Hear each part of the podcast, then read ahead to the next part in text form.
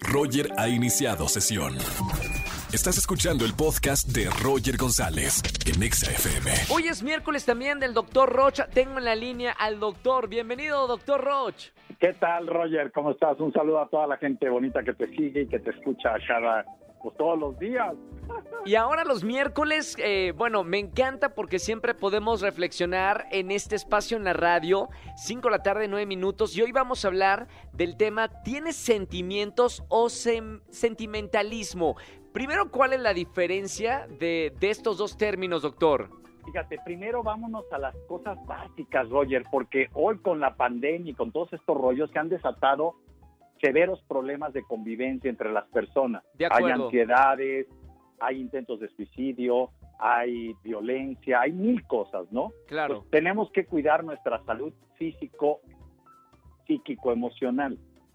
Y para entender, por eso quise tocar este tema. Entonces te lo explico. Primero, no se confundan. Voy a hablar en términos bien populares, muy sencillitos, para no estructurar, pero sí voy a dar una base científica. Primero, solo existen dos sentimientos.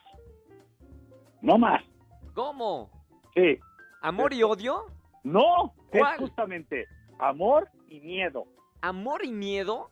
Te lo explico. Sí. Fíjate, ¿qué significa? Primero, sentimientos, que quede claro, es el resultado de lo que entra por tus sentidos a tu ser. Punto. Y eso te da energía. Y esa energía se llama sentimientos. Es energía emocional. Sí. Y solo hay dos. Y así como las neuronas, código positivo, po- có- código negativo, amor. Cuando trato a los demás y a todo lo que me sucede como si fuera mío, como si fuera yo, yo no me, yo no, yo no traiciono, por eso no me traiciono. Sí. Y al revés, yo soy generoso porque me gusta que sean generosos. Siembro en lo que está a mi alrededor lo que quiero para mí. Y eso da una sensación, desde que te levantas, una emoción, un sentimiento, escucha, de paz y confianza, Sí. porque te sientes seguro. Eso genera éxito, milagro, unión, colaboración, etcétera. La segunda postura, solo hay otra, dos posturas sentimentales. Amor y miedo. El- la segunda no es odio, es miedo. El miedo es guerra, desconfianza. Lo que está afuera me está atacando. Antes de que me destruya, yo lo ataco, yo me defiendo.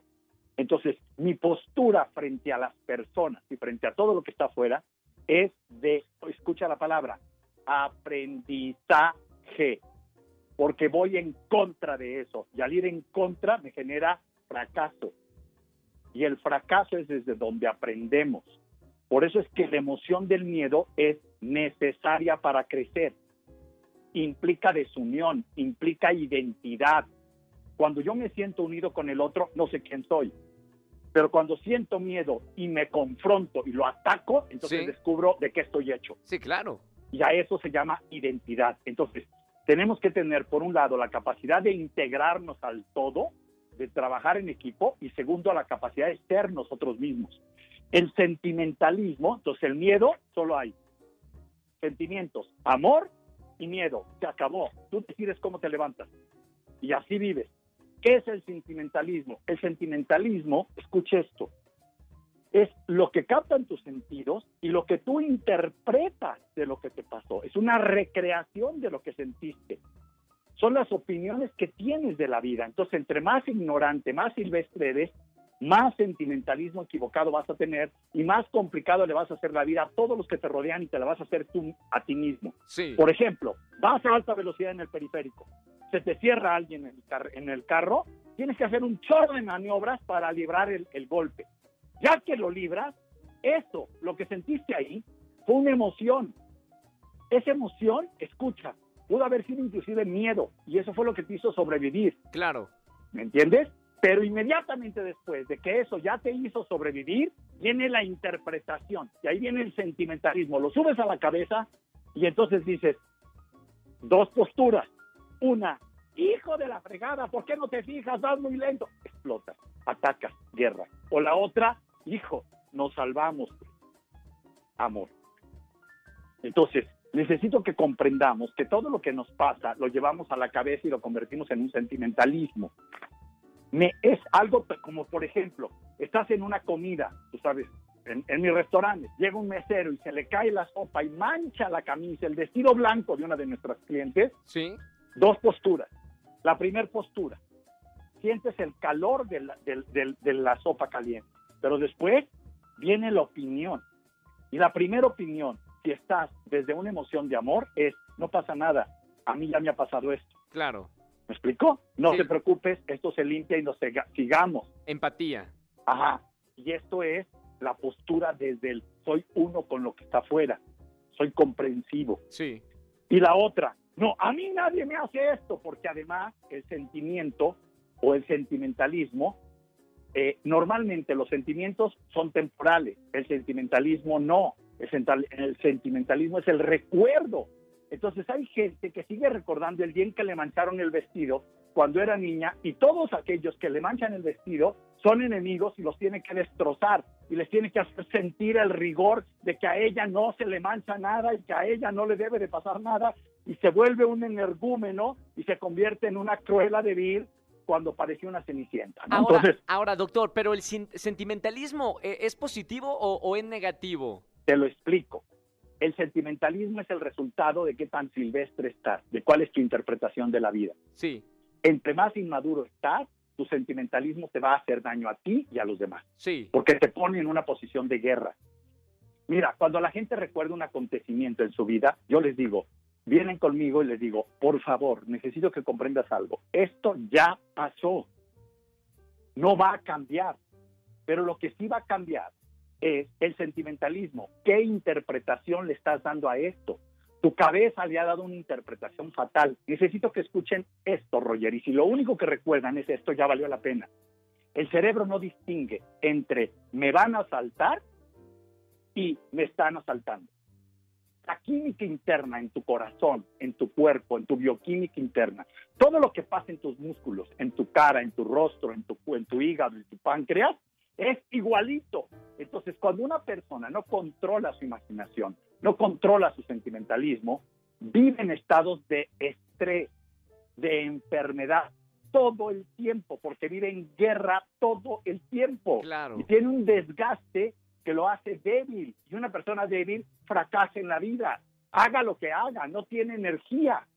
Entonces, si tú te topas con un deprimido, un deprimido es el que, ojo, no tiene energía, porque tiene una ignorancia tal y no ha hecho nada por él. El tema es aprendamos y entendamos que tenemos que madurar, que hay que hacer un trabajo interior si queremos una mejor vida. No se trata de ganar más dinero, se trata de dejar de ser silvestre, se trata de tener interpretaciones de la vida equivocadas, complicadas, se trata de tener recuerdos dolorosos provocados por una interpretación, no por algo que sucedió. No hay nadie en el mundo que no haya sufrido y no haya pasado cosas graves. Claro. Sin embargo, a ver, Roger, ¿cuántas cosas difíciles has pasado tú? Todos, es que lo, lo- lo acabas de decir, no, eh, todo mundo, es parte de la vida, es depende cómo te enfrentas a la vida, hay gente que se enfrenta de manera positiva a la vida y hay otras personas que se enfrentan de manera negativa, pero todos tenemos problemas, absolutamente por ser humanos y vivir y despertar cada día tenemos problemas. ¿Cómo los vamos a enfrentar? Hay dos caminos, o, de, o positivamente o negativamente. Ajá, y es con amor o con miedo, Totalmente Yes. de acuerdo. con guerra o con paz. Por eso, si te fijas, los grandes sabios hablaban de que, que la paz esté aquí contigo. No hablaban de, de la riqueza, no hablaban de la fama, no hablaban del poder. Decían, ¿por qué hablaban de la paz? Tuvo que haber un Gandhi. A pesar de la guerra, de la agresión, decía, en paz y la paz nos va a sacar. Y lo salvó. Claro, claro. Jesús Adentro cuando llegaba, paz. así es, llegaba y decía que la paz está en esta casa, Jesús Claro. decía. Luego te vas a Siddhartha, Siddhartha decía, no he encontrado mi paz para eliminar el dolor en mi vida. Where? Claro. Por el- es, es importante entender que hay que mirarnos a los ojos y en el espejo y ver si mi cara dice si estoy enojado, triste, con desidia, con flojera y con angustia. Y si mi cara dice eso, antes de gritárselo a los demás, trabajas interiormente. Gran tema, doctor. Muchísimas gracias. Eh, todo lo- Gracias. todos los miércoles estamos hablando aquí en el programa de diferentes temas para reflexionar, para ser mejor persona, para ser consciente de lo que estamos haciendo, lo que estamos sintiendo. Doctor, te seguimos en todas las redes sociales. Sí, por favor, es DR Roche Oficial en todas las redes sociales. Y oye, qué padre, quiero agradecer a toda la gente de TikTok. Llegamos, o sea, yo tengo mil, acabo de empezar en TikTok, tengo 1200 seguidores, ¡Órale! pero uno de mis de mis videos ya llegó a 248 mil views. Estoy fascinado. No, hombre, dile, dile a nuestro productor y TikToker que te recomienda y te van a Ah, llegar órale. millones. O sea, Le voy a mentir. Muchas, Muchas gracias, gracias. doctor. Un abrazo muy grande y hasta el próximo miércoles aquí en XFM. Claro, bye. Gracias, doctor Roch. Qué buen tema. ¿Tienes sentimientos o sentimentalismo? Lo hablamos aquí en XFM. Recuerda que puedes revivir esta plática si se la quieres eh, regalar a alguien a través de nuestro podcast eh, Roger en Exa. Lo encuentras por ahí en Spotify. Escúchanos en vivo y gana boletos a los mejores conciertos de 4 a 7 de la tarde por Exa FM 104.9.